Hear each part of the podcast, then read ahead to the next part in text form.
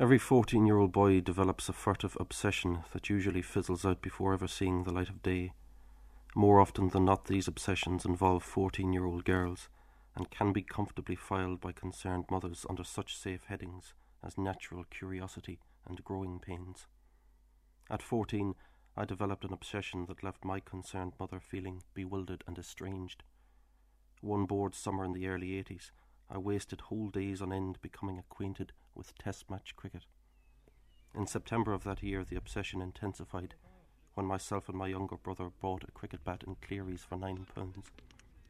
For weeks, our speechless family looked on as we hurtled windfalls at each other in the back garden. Schoolwork eventually suffered. During each successive winter, I lay awake night after night, trying to hear fragments from the far side of the world. Radio 3 commentators described the fireworks of Bombay the gardens of Auckland, the rain of Georgetown, Guyana, the mountains of Peshawar, the political unrest in Colombo, the cool sea breeze of Perth. None of my school friends were aware of my obsession. The worst scenario I imagined involved my being made an outcast among my contemporaries. Cricket was horrifyingly uncool, and anyone who liked it would be too weird for words. So I said nothing. While my friends bought tapes and their first bottle of Old Spice, I saved up for a Richard Hadlee ball. Cricket became a love that dared not speak its name. Call all this a case study of an experience that's more common than most people would believe. I've since found more than a few people with the same obsession and a home from home in a small rural club just off the main road between Balbriggan and Swords. If you're lucky, the ground of Knockbrack CC can be the most handsome in the whole of the Leinster League. If you're unlucky, it can be nothing more than a damp, draughty hill that commands views of two fields of barley and the gable of a bungalow. Either way, it is the home of one of the oldest cricket clubs in Ireland.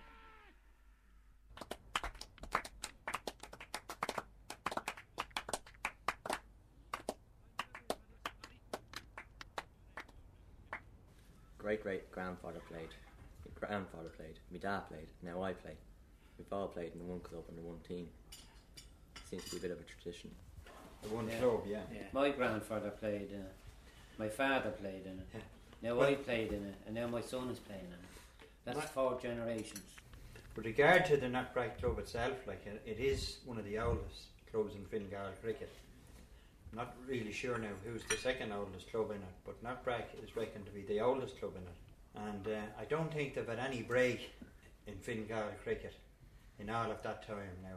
I don't know, they're aiming. Could Oh yeah, there was a break. Uh, the time of the Black and Tans, the war, there was a break of a few years, and actually, my uncle John, John, John Moore. John yeah. Moore, his father, uh, Kit Lindsay, there was three of us, three brothers, Eamon, Tom, and, and John Moore. Yeah. we started the cricket up. It was a lapse of a couple of years, like during that Black and Tan War. So we started it up in 1925, and uh, from that on, it prospered. No break. There was no break from that on. in the 1930s, uh, there was a team almost of Moores. And then- Ten turned out to play a game, with the exception of Kit Lindsay. Ten Moores turned out. We had a whole cricket team. What was that? Was that now in uh, a league or, or was it just a Uh, friendly? Or no, it was a friendly. friendly. A friendly And game. who have you any idea who it was again? I have. I could. ta- I could name them all. Yeah, we well, name them for Well, there was three. There was uh, three, two brothers of mine: Tom, Eamon, John. There was my uncle John and my uncle Frank. There was uh, Charlie Muir and Peter Muir. There was Jim, Jem Moore in Nixtown, and there was Tommy Muir and Peter Muir. Uh, Folkestone. Folkestone. Peggy. Peggy. And And Kit Lindsay. Kit Lindsay. A whole That, that meant the team. Today's incarnation is a far cry from those early pioneers who first wielded bat and ball on this turf over a century ago. Today, Knockbrack is one of the smallest clubs in Leinster, fielding three teams in the lower leagues. And we wouldn't have any more, I'd say, than at, at most, even with With three player players. members and non-playing members, we wouldn't have any more, I'd say, than about 50 at most. Now, that's male. There's a few women attached to the club as well that does catering and so forth and that and helps with teas on Sunday. But um, male-wise in, within the club, I'd say there's not more than 50. No, they wouldn't. No. There wouldn't be more than No. 50. I'd say I'd say there'd only be about fifty overall, Oh. counting tea ladies even. Yeah, well, might, maybe in around In- 50. in around the now, it's 50 mark. Consider it a small club, like, Yeah. like you know, but, um, Three teams like but we've three teams now at the moment. The field is on loan from a farmer whose innings came to an end decades ago, and whose generosity is now commemorated with an annual Challenge Cup. With views on a good day of both the Sugarloaf and the Mournes, it houses a tea room that does for committee meetings, two toilets with doors that won't lock, and a dressing room that's matched by a shed on the far side of the pitch with a forlorn sign reading Visitors propped against its side wall. Like all small clubs, Knockbrack's exchequer is forever teetering on the brink. Every year the, we have a subscription to the club, and uh, members have to pay uh, around sometimes around maybe thirty pounds, and the juniors maybe plays ten pounds. Like, and then we run poker classics, and we run uh, Sponsored walks. sponsored walks and Anything. different uh, things like that that would make money. fundraisers.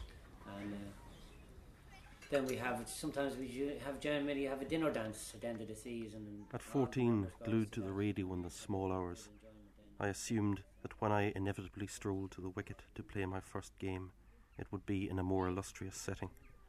There would be a large crowd in shirt sleeves, a hot sun, and a flat manicured outfield across which the effortlessly stroked ball would gain in speed.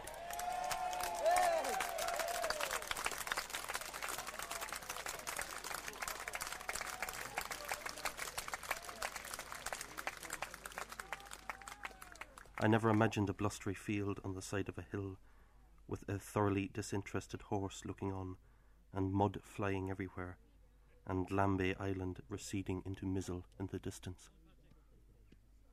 The ground itself, the only place that now bears the townland title of Knockbrack, is notoriously difficult for visiting teams to find. Second left after Murta's of the lab brings us up here, but even still, some of them gets lost. They take the first left. Especially the lads from Dundalk, they get lost.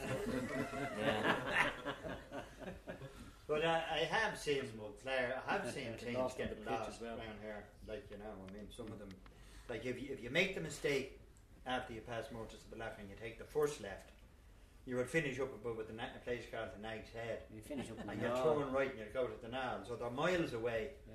Whereas if you come to the second left, you come straight up to the cross here.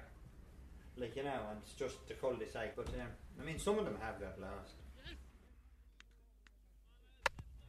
Just follow the instructions in the season's handbook. Some warm Saturday towards the end of May, take the northbound motorway from Dublin until you reach the second left after Murta's pub. From there, the way narrows up through a smattering of 70s bungalows and road signs drowned in cow parsley. At the top of that hill, there is a crossroads with a name still just about in use.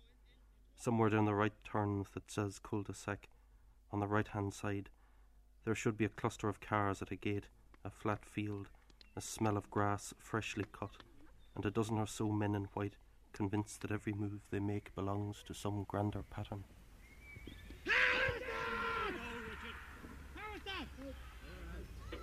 At least that's how the idyll goes. The whole make-up of the game white flannels and sun hats and drinks intervals and pavilions and teas was clearly designed to preserve the fair skin of colonials somewhere nearer the equator. On a wet hill in North County Dublin, however, the elements can tend to take over.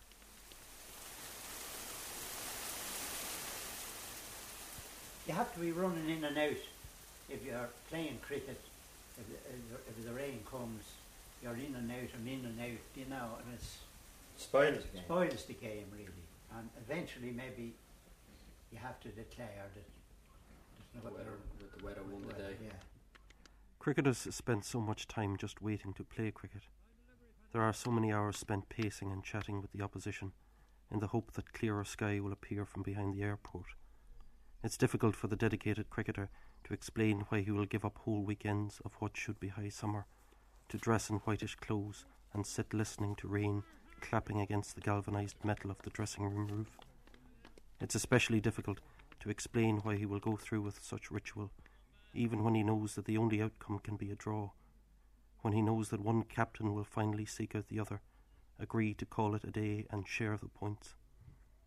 The stoicism of the club cricketer is born by the knowledge that the elements won't always win. After the hour goes forward, the evenings become noticeably brighter and warmer, and gradually the reek of mown grass and linseed oil pervades the garage. The moment will inevitably come when batsman number one will lean over his bat and nod to the bowler. The wicket-keeper will crouch into position, and the umpire surveying the field one last time will call play.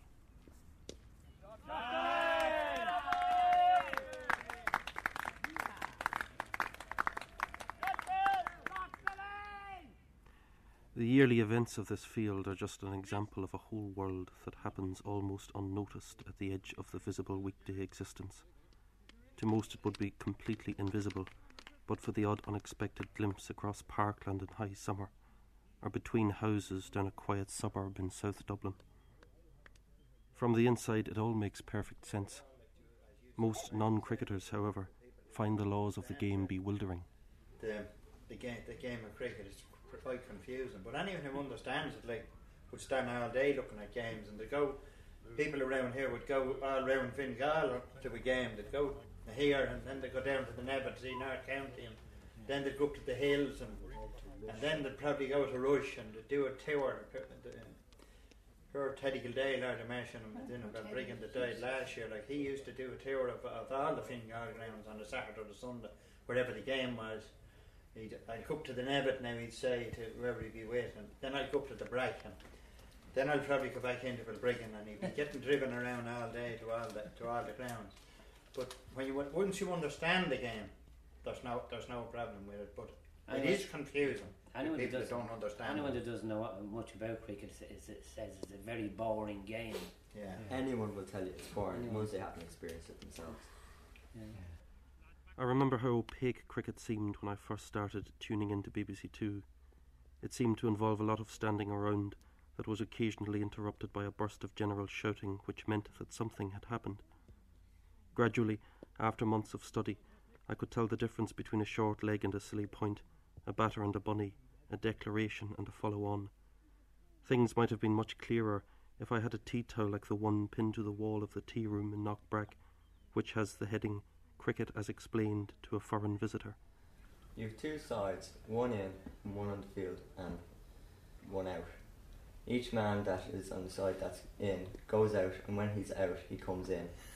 And the next man goes in until he's out. When they're all out, the side that's out comes in, and the side that's being in goes out and tries to get the coming in team out. Sometimes you get men still in and not out. While both sides have been in and out, including the ones not out, that's the end of the game.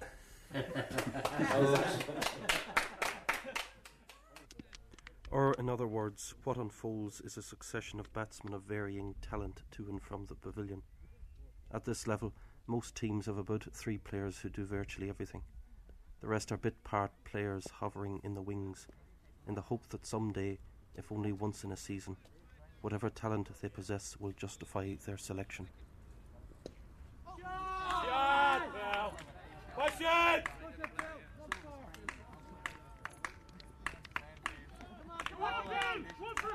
Go on, push it! Run it!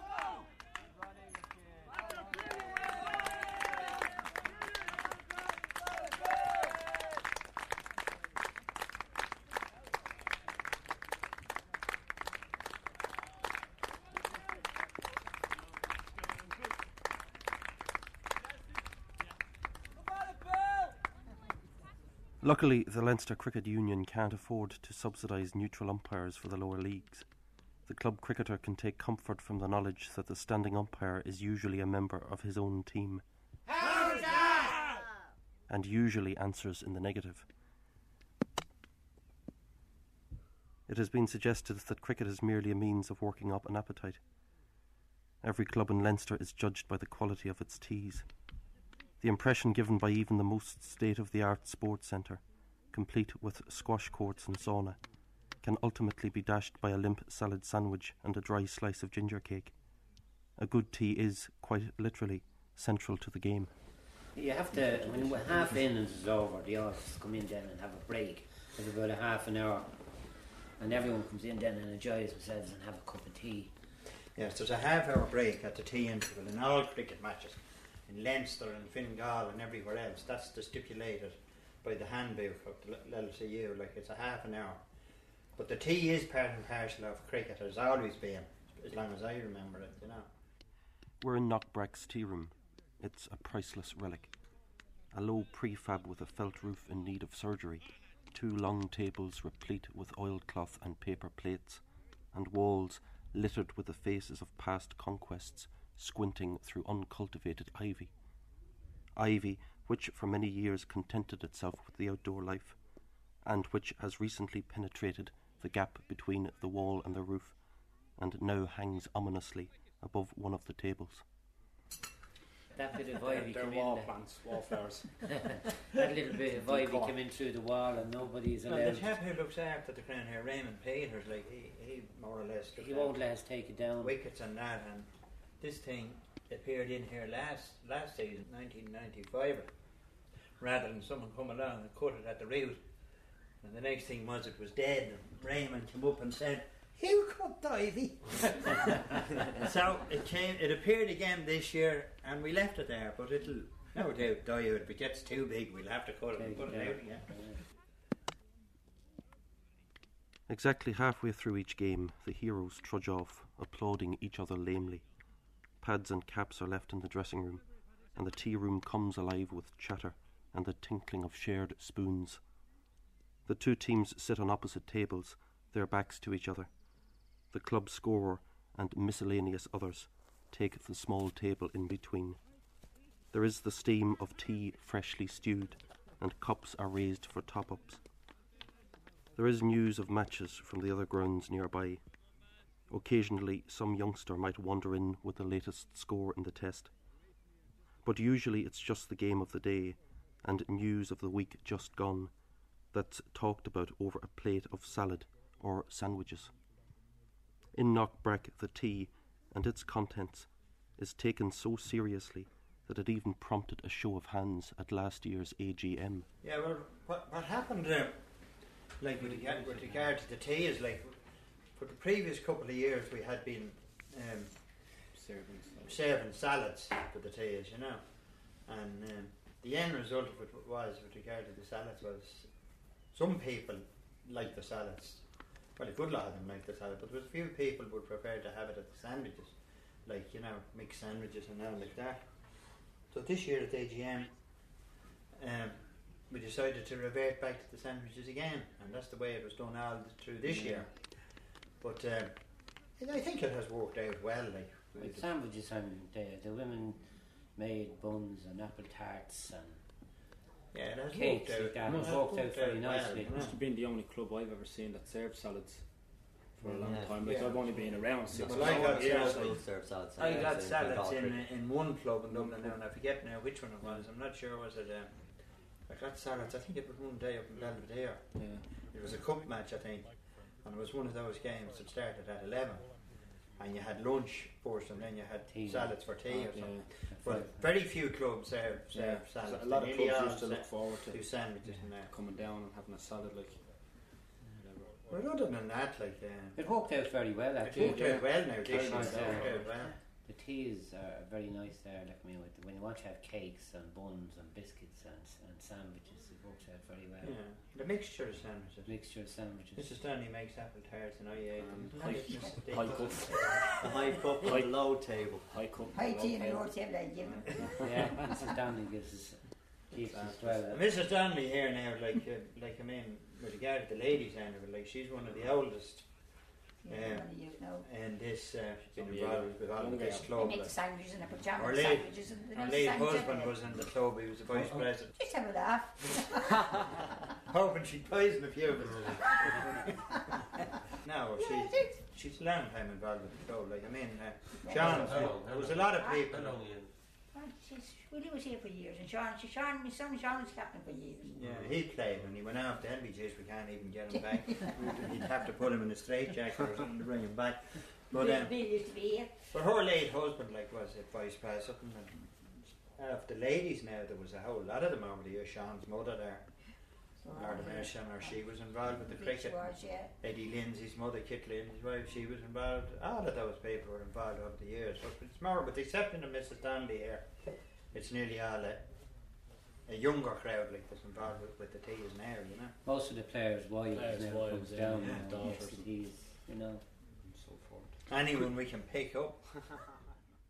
After tea, it's back to the business in hand. Cricket is the only sport where players are expected to perform while stuffed with tea and cakes. So the second innings might be more gentle than the first.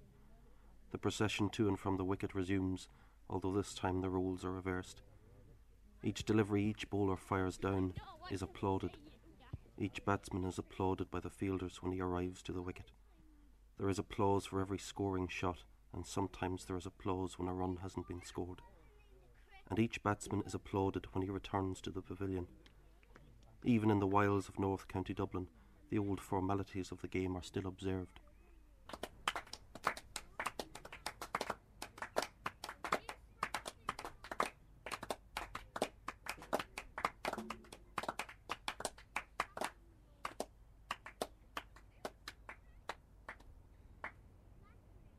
Dress code is not adhered to as rigidly as it might be.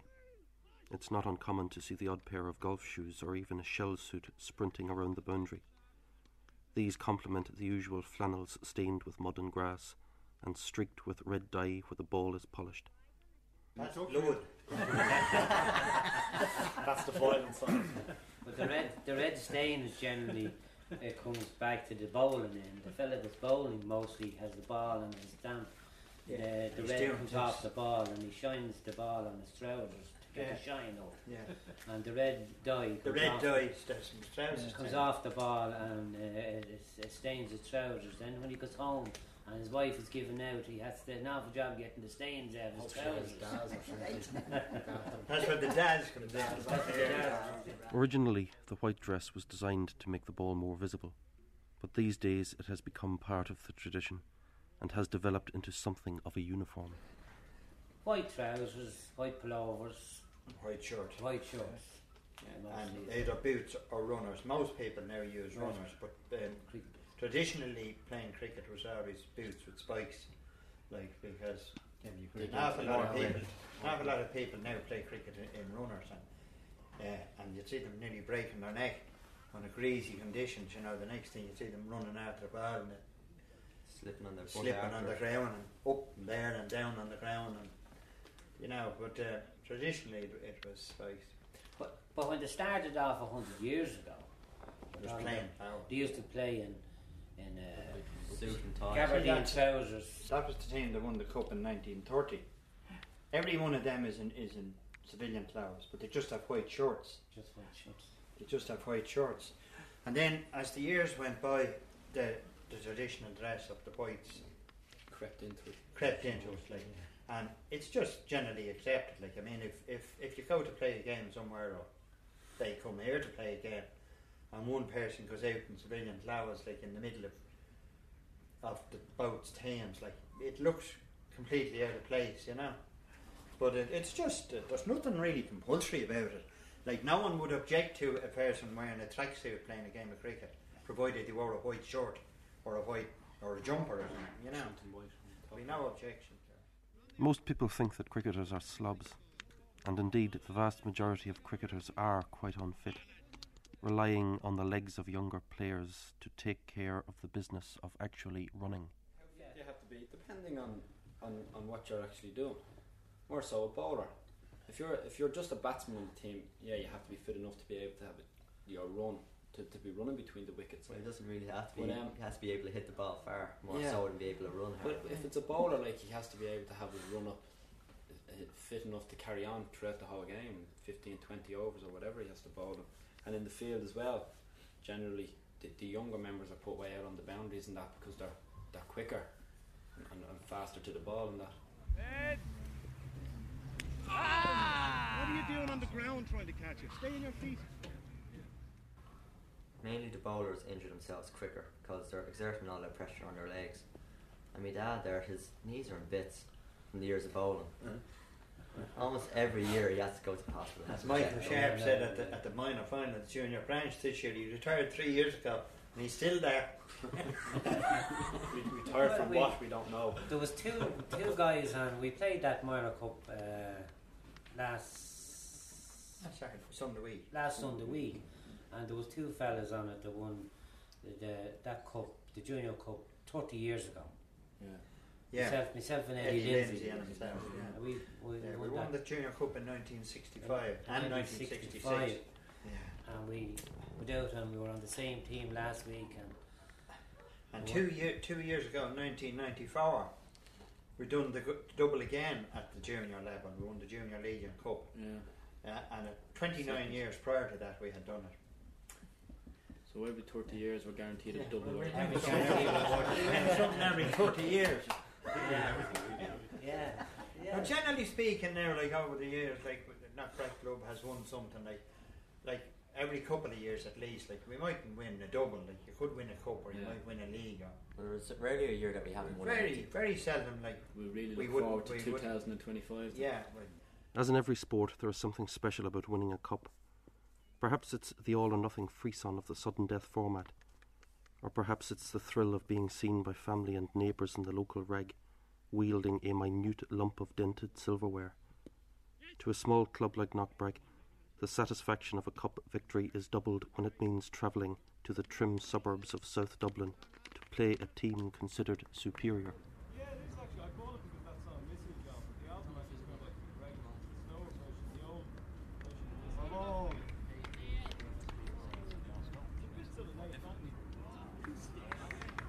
Single, Philip! Sweeter still when the side from Sandymount sets a total that seems beyond reach. Yeah, Johnny! Push it! only to watch their own bowlers in the second innings being carted into the adjacent bowling green, tennis courts, and private gardens.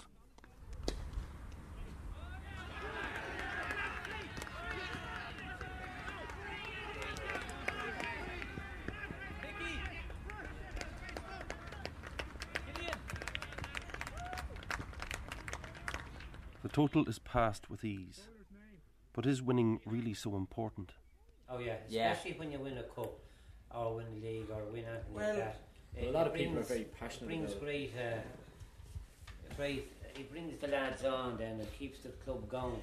I honestly think myself, but with regard to winning trophies, for instance, like within a club, any club, not just this club, I think it's, a, it's important more so for the younger pe- fellas because um, the younger players in the team, like you know, players like Barry and Sean here, like um, Chris Lindsay and Michael Lindsay and all them chaps. And Brady. I mean, we and Brady, we have, Yet again. we have played over the years, like, and I mean, like we get great, we get great kick out of, play, out of being involved with the game and playing in the game. But at the end of the end of the day, like if you if if you're not good enough to win a league, for instance, or a cup or whatever, well, I mean, it's not the end of the world. But I I think that the younger players, like the young chaps only coming through, like tend to look at it in a different light. Like I think that happens in all clubs. Like you like to get honours, like you know whether it's a league or a cup or whatever. It, It makes a club when you win something. yeah, it's only it's only maybe a little medal or a little flag, but it's the fact that you win the cup. If you don't win Yeah. anything, you, you tend to lose interest. That's if right. you don't yeah, win anything. Yeah. It's like You need to football. win I something. mean, Yeah, you get you get a county that uh, where it hasn't won the Sam Maguire for years, and then to win it, and next thing there's football all over the place. That's it's right, the same yeah. with cricket. It was just the same thing that happened last year when Clare won that Ireland hurling final. They hadn't won it for probably fifty years or something. Jeez, there was hurling everywhere, you know. And Wexford now this year the same. I mean, they're Yeah. mad on hurling. Apart from bringing silverware north of the river and keeping a small club competitive and alive, a cup victory is the most perfect possible excuse for a celebration. Although, whatever the result, the post match analysis will invariably take place over pints in the Merry Cricketer. No, no, We generally we generally invite the teams down to to for a pint or two. Well, that's the local, like, that's the local, our local pub. The local pub. And we generally, when the Balruddy. match is over, win, lose or draw, we invite them It's down that to have a friendly drink. nature. Yeah. Yeah. It, it, it just transfers whatever is the is the nearest uh, Near this pub to the to the club. Like I mean, take for instance Mullingar, which I passed now yesterday on the way back. The Fox is covered there on the main road. That's the local pub there where Mullingar and team come to Mullingar comes. I mean, there's always a local loads Balrothery down there, like and Or Murta's of Balak. Murta's of a lot, like up Generally, the we main go up to. Jerry Murta's sometimes there. It's on the way back to Dublin, like, you know. So, what kind of people are we?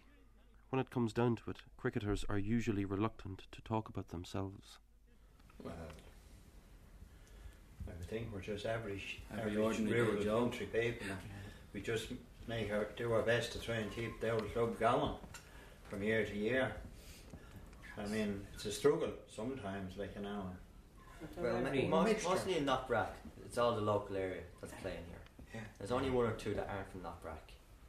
It's like everybody's connected somehow. Everybody's almost related. to Yeah, everyone they're else. they're uh, well, they're mixture. Like there's farmers and there's well, we have it- bank I mean, the hills- and we have solicitors and we've doctors. most of the hills are made up. There's a lot of farmers connected with the hills. That's a lot of farmers. A lot of farmers. farmers connected with the right. farmers and, And here, trades North, people. North County, there's a lot of farmers. Nearly all of the Fingal clubs has farmers. The only one that might not have farmers involved with is Balbriggan. They'd be all more or less in the town. Well, there'll be a few playing, there could be a few playing with them. Well, Thomas Murphy, like a reason name from Manchester Town, but he works in Balbriggan, like you know. But uh, but other than that, like I mean, there's every, every, it's from doctors, solicitors, Oh, yeah. every walk of life playing with we have had surgeons and everything. We have doctors playing with us, That's we have bank yeah. managers playing with us. Diving off scaffolding. Bank managers or farmers, the confusion of identity seems to extend into perceptions of the game itself. Traditionally, it was supposed to be um, a gentleman's game. but I do often wonder about that, like when I, when I see some of the games and see some of umpiring and some of the decisions and the way people accept them on one side or other, you know.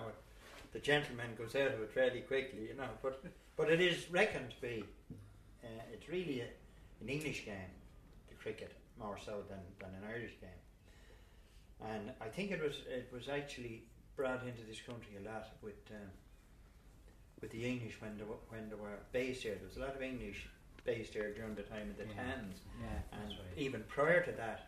And the, the, there was cricket played in the garrisons, like where they'd be ba- where they'd be based, where there'd be soldiers based. Like I heard Joe Clinton went over this. Like there was one over in Lusk actually, Raymond Farm. Yeah, I think was right. taken up with army. It was between Lusk and Rush, and they had a team there. I think at the time. It actually caused the GAA to be drawn up to stop the Irish people from playing the game. That's so right. they would go and play Yeah, Irish that's sports. right, yeah. The GAA came in, in, in the middle of it then. Yeah, That's so the GAA drew up their rules and regulations, not allowing anyone of that played Gaelic football or hurling or whatever To play to cricket. play cricket or any other English sport, soccer or rugby or whatever it be. It. By September, the season has meandered through a well established pattern. A few wins and as many defeats, a Saturday and a bank holiday lost to drizzle, and the same tired dressing room banter. No centuries are scored, nor hat tricks taken. No bones are broken, nor cricketing records. Yet they continue, even in the knowledge that most people think of cricket as a game played by toffs in cravats, with names like Jeremy and Sebastian. You go on like you're laddie da, you're English. That's right. That's the usual phrase. You know, anyone for cricket, strawberries and cream. It's always associated that way. It's just supposed to be boring. But where I go to school, there's a, an awful lot of cricketers going to that school. So there's always someone to back you up on the point that it is a decent game to play, and that it's not actually as boring as people like to make it out to be. I was I was up in college the other day, and we are only after starting, and we had to stand up and introduce ourselves to the rest of the class, and explain. I was doing a sports coaching course, and we had to explain what sports we played, and of course it was only myself and another chap from the hills that said we played cricket, and uh, the class fell apart laughing, fell apart, and um, we just had to explain to them that uh, they don't know what it's like until they try it, because it can be really exciting and it can. It's a way of living, really, in, in, a fin- in the Fingal area. Yeah. So many people. It's It, it is. It's a way of life. Definitely. Before you know it, it's winter, and the season disappears the way it arrived, with a trickle of cancelled fixtures. The visible weekday world takes hold again, and cricket migrates to the southern hemisphere. The future lies in survival, in the hope that the time worn passion for cricket will renew itself in the next generation. I'd like to see this club continue for, for a long time. I'm a long time involved with Naul Cricket Club as secretary, like you know. I would I would like to uh, see the younger people in particular like taking a more genuine interest in and keeping it going because I'm not going to be here all, all, always to keep the club going. But uh, I wouldn't I would I wouldn't like to see it happen, happen to it that it just folded up for no apparent reason, or ceased to exist.